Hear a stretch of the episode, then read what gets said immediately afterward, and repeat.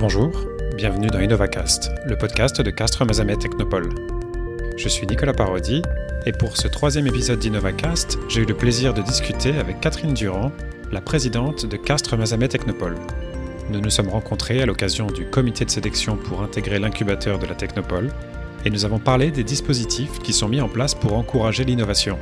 Catherine Durand m'a aussi parlé des partenaires de la Technopole et de son positionnement sur le secteur du numérique et de la e-santé, qui est encore plus important qu'avant dans le contexte de la crise sanitaire. Je vous laisse découvrir notre conversation, et si vous tenez justement à savoir comment se tiendra l'université d'été en 2021, la réponse est à la fin de la discussion. Très bonne écoute Bonjour Catherine Durand. Bonjour. Alors, vous venez d'être nommée présidente de Castres Mazamet Technopole. Tout à fait, le 15 septembre dernier. Félicitations. Merci. L'un des objectifs que vous vous êtes fixé, c'est de continuer à dénicher des pépites de l'innovation. Comment on s'y prend? On a plusieurs dispositifs et programmes, parmi lesquels euh, Mission Exploration qui va s'adresser euh, à des PME. Ensuite, on a vraiment des nouveaux programmes puisque la Technopole est tout le temps en train de revoir un peu euh, comment faire pour accompagner au mieux nos porteurs de projets. Donc là, je vous révèle une exclusivité puisque un programme qui verra le jour sur 2021, c'est un programme Insta Créatrice pour travailler plus spécifiquement avec notre cible féminine et encourager la création d'entreprises sur le secteur euh, de la cosmétique et du bien-être. Naturellement, euh, grâce au dispositif euh, Hello Projet de la communauté d'agglomération Castro-Mazamet, on va aussi capter des projets d'innovation.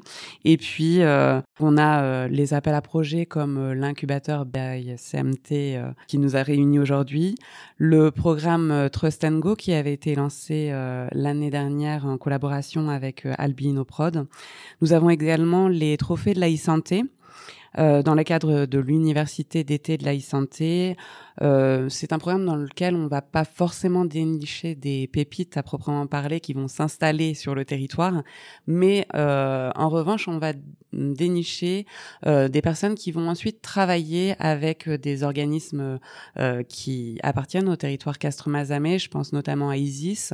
À titre d'exemple, on peut citer euh, le centre hospitalier intercommunal Castres-Mazamet qui vient en collaboration avec notre lauréat co-virtua d'une édition précédente de la e-santé, qui vient de remporter donc euh, un appel à projet lancé par l'ARS Occitanie euh, sur euh, le domaine de l'innovation santé.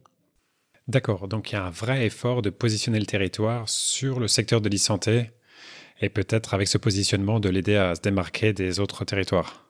C'est l'objectif. En fait, il faut euh, avoir euh, une certaine cohérence euh, stratégique dans nos actions. Donc voilà, effectivement, ce domaine de, la santé, il nous est cher et on a un outil de, de rayonnement fort, puissant, qui sont les universités d'été de la santé. Alors la Technopole est entourée de partenaires. Quel rôle joue-t-il dans l'accompagnement? Des porteurs de projets. Je pense notamment aux partenaires locaux comme les entreprises, les collectivités, les, établissements d'enseignement supérieur. Les partenariats, ça va permettre d'accompagner au mieux nos porteurs de projets, puisqu'en fait, euh, au, cours des années, il y a des relations fortes qui se sont créées avec euh, bah, différents partenaires, euh, qu'ils soient locaux, régional, national ou international.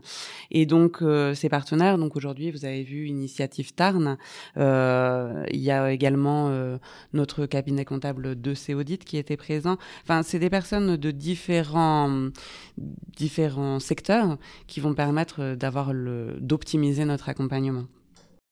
Justement, aujourd'hui, s'est tenu le comité de sélection pour rentrer dans l'incubateur de Castres euh, Mazamet Technopole. On a vu des tas de secteurs différents. Il y a eu du numérique, de la musique, euh, de la protection des données. Est-ce qu'il y a des secteurs euh, que vous privilégiez pour l'accompagnement à l'innovation ou au contraire d'autres que, que vous voudriez favoriser qui sont moins représentés aujourd'hui? En fait, on ne privilégie euh, aucun secteur d'activité. En fait, euh, nous, notre critère, c'est vraiment euh, l'innovation et le fait de créer de l'activité sur un panel large de, de projets. ce qu'on veut vraiment, c'est favoriser, encourager, accompagner les porteurs de projets à condition qu'ils ont effectivement cette spécificité innovation. Après, comme on l'a vu précédemment, on a des secteurs forts pour les nous avons développé au cours des années une expertise, comme effectivement euh, le digital, le numérique, euh, la santé, euh, donc avec les dispositifs médicaux, la cosméto, biotech, etc.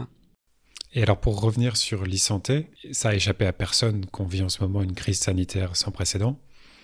Est-ce que ce positionnement de la technopole sur le secteur de la e-santé, ça risque d'être un frein ou c'est plutôt un facteur d'accélération de l'innovation? C'est vrai que euh, cette euh, crise, euh, ça nous rend pas la tâche facile. Donc, on s'aperçoit que plus jamais la thématique de la e-santé en 2020 est dans l'air du temps avec cette crise sanitaire. Pour exemple, la pratique de la téléconsultation a prouvé son utilité dans le contexte actuel. Et on peut voir que toutes les initiatives nationales qui ont été lancées dans le cadre de la feuille de route du numérique Ma Santé 2022 euh, et là pour favoriser euh, le développement des innovations euh, et des pratiques en santé numérique. Nous avons la chance d'avoir les universités d'été de la santé qui ont aujourd'hui une réelle crédibilité, qui va être vraiment un outil à très forte valeur ajoutée pour la promotion de notre territoire au niveau national et international. Et nous avons sollicité un peu tous nos partenaires pour voir euh, s'il fallait reconduire cette édition. Et euh, tous nous ont dit que bah, on, avait on était vraiment euh, aujourd'hui plus que jamais sur le, le, bon créneau, qu'il fallait y aller. Et ça ne pourra se faire dans ce contexte qu'avec l'appui des élus, de nos partenaires, de nos sponsors, des académiques qui nous ont tous confirmé leur intérêt pour l'édition de juin 2021. Et la question qu'on se pose tous, est-ce qu'elle aura lieu en présentiel ou en distanciel? Dans le contexte actuel, effectivement, il va falloir envisager euh, plusieurs scénarios possibles puisque euh, on ne sait pas tellement euh, ce qu'il en sera en, juin 2020. Donc, on va partir sur un présentiel maîtrisé, donc peut-être plus petit, mais toujours est-il qu'il faut qu'on existe quand même en présentiel puisqu'il y a quand même toute cette qualité d'interaction et d'échange autour de l'événement qui est importante et dont on ne peut pas se, se dispenser. Et puis, bien sûr, on, aura euh, à côté euh, une partie euh, en distanciel pour que ces universités soient là, quoi qu'il arrive, sur l'édition 2021. Parfait, le, le, meilleur des deux mondes. Merci Catherine Durand. Merci à vous. Au revoir. C'est la fin de cet épisode d'InnovaCast. Merci de l'avoir écouté. Si l'épisode vous a plu, n'hésitez pas à le partager, surtout sur les réseaux sociaux. Et si vous cherchez plus d'informations sur Castres Mazamet Technopole, vous pouvez en trouver sur son site internet castres-mazamet-technopole.fr. Je vous donne rendez-vous très bientôt pour les prochains épisodes d'InnovaCast. Au revoir.